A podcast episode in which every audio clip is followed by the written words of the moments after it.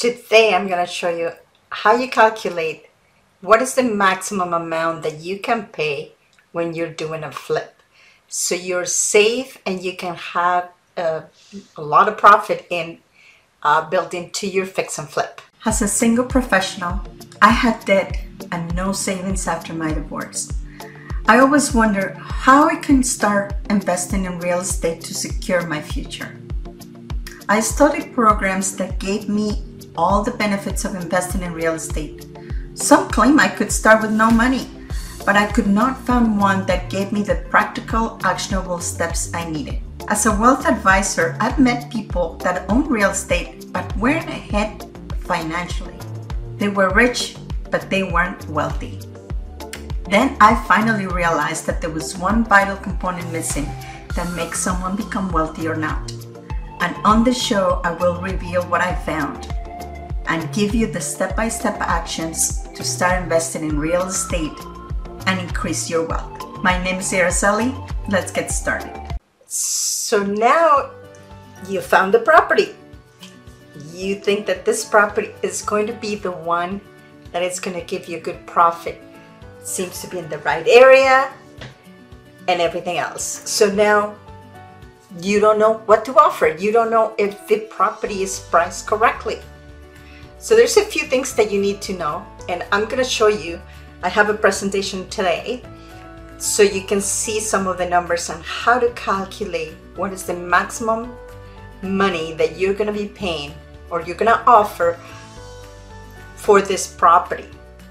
And the reason that is there, and of course, you know, it doesn't have to be exact, but the reason that the formula is there is because it'll give you a quick rule of thumb and you can start the negotiations with the seller.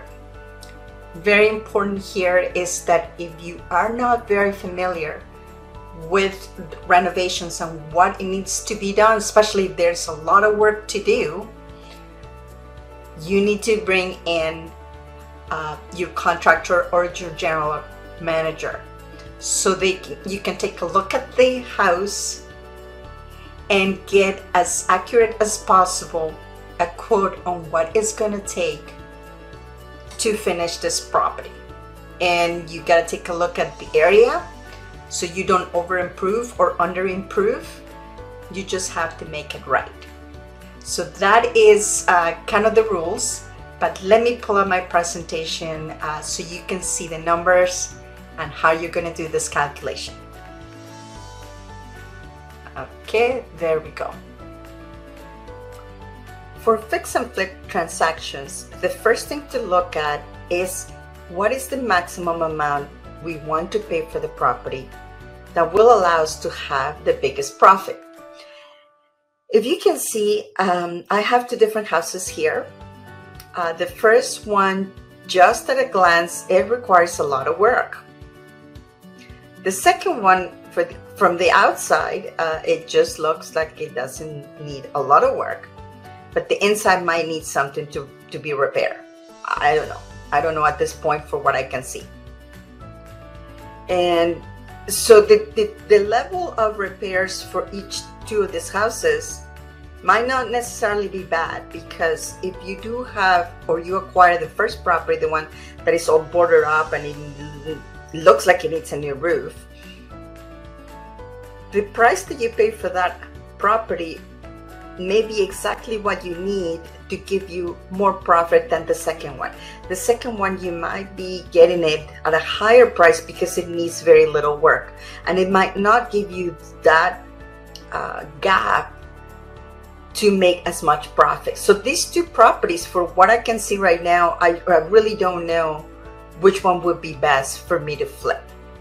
Of course, one of them looks like I have a lot less work, but the other one might have more um, more room for me to make a bigger profit.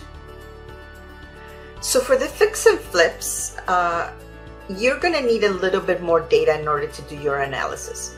First of all, you need to have the ARV or the after repair value. And that's when, if you're going to buy a house that is ready to go, ready to live in, that's how much you have to pay for. And then you need to do uh, a little bit of a, a research with it.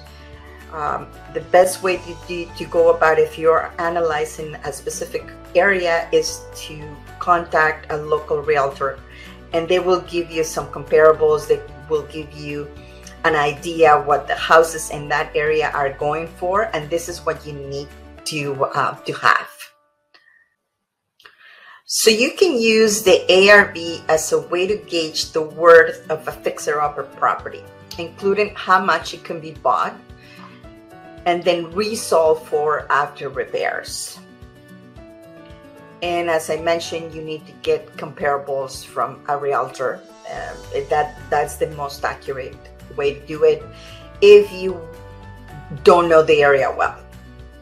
Now the second one is the repair cost. It's a bit tricky if you are not um, familiarized with the area or the repairs that need to be done. But I normally would categorize a repair as a small, medium, or full repair. And then as you go along, you'll know what a small is, medium, or full, and I'll go into a little bit more details in a minute. And then the next thing that you need to do is your closing costs, including legals, realtor commissions, kickbacks to the buyer if there is required. Um, yes, in some state, this is expected in every transaction, so not everywhere. But you need to check this in the area you're going to be doing flips. That was a really a big surprise when I did my fix uh, flip, and I didn't know that uh, buyers are actually expecting you the seller to give them some money back so they can close on the property. So let's take a look at what is the maximum allowable offer. That is the MAO. This is going to be the one formula that you need to memorize. It's very simple. And it is, you're gonna take the ARV, which is the after repair value, and multiply it by 0.70. So you want to have 70% of what is the the price or how you going how much you're gonna sell it for. And then you're gonna deduct all the renovation cost and your closing cost. And that will give you the magic number that you want, which is the maximum allowable offer that you're gonna get. So that's how much you have to purchase that property in order for, for it to be profitable. So let's take a look at this example. We have a property with an ARV of 300,000, so I can sell this property for 300,000 in the market. My rentals are going to be 45,000, so it looks like it's a big a big reno. And my closing cost is $10,000.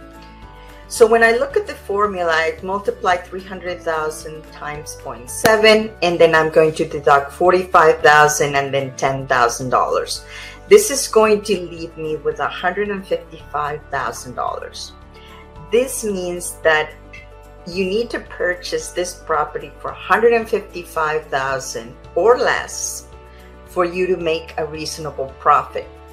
Remember, this is a rule of thumb, and there are always other things to consider, like negotiating that the seller pays for closing costs or make some other bigger and more expensive repairs.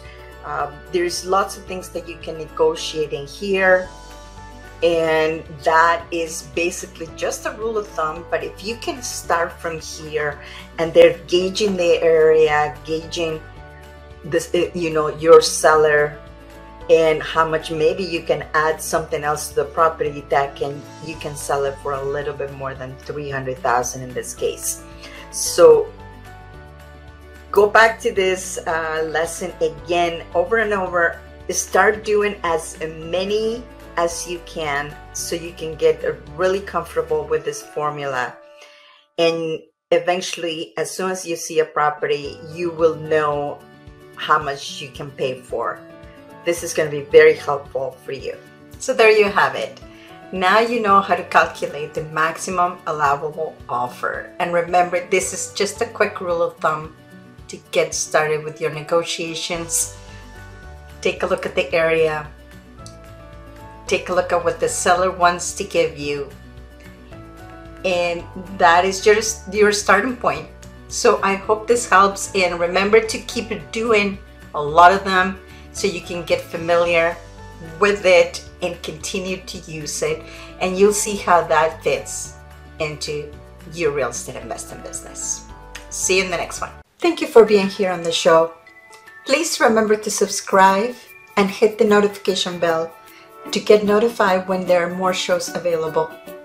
And if you would like to have more information on how to start investing in real estate, please visit my website at www.aracelihernandez.com. Thank you.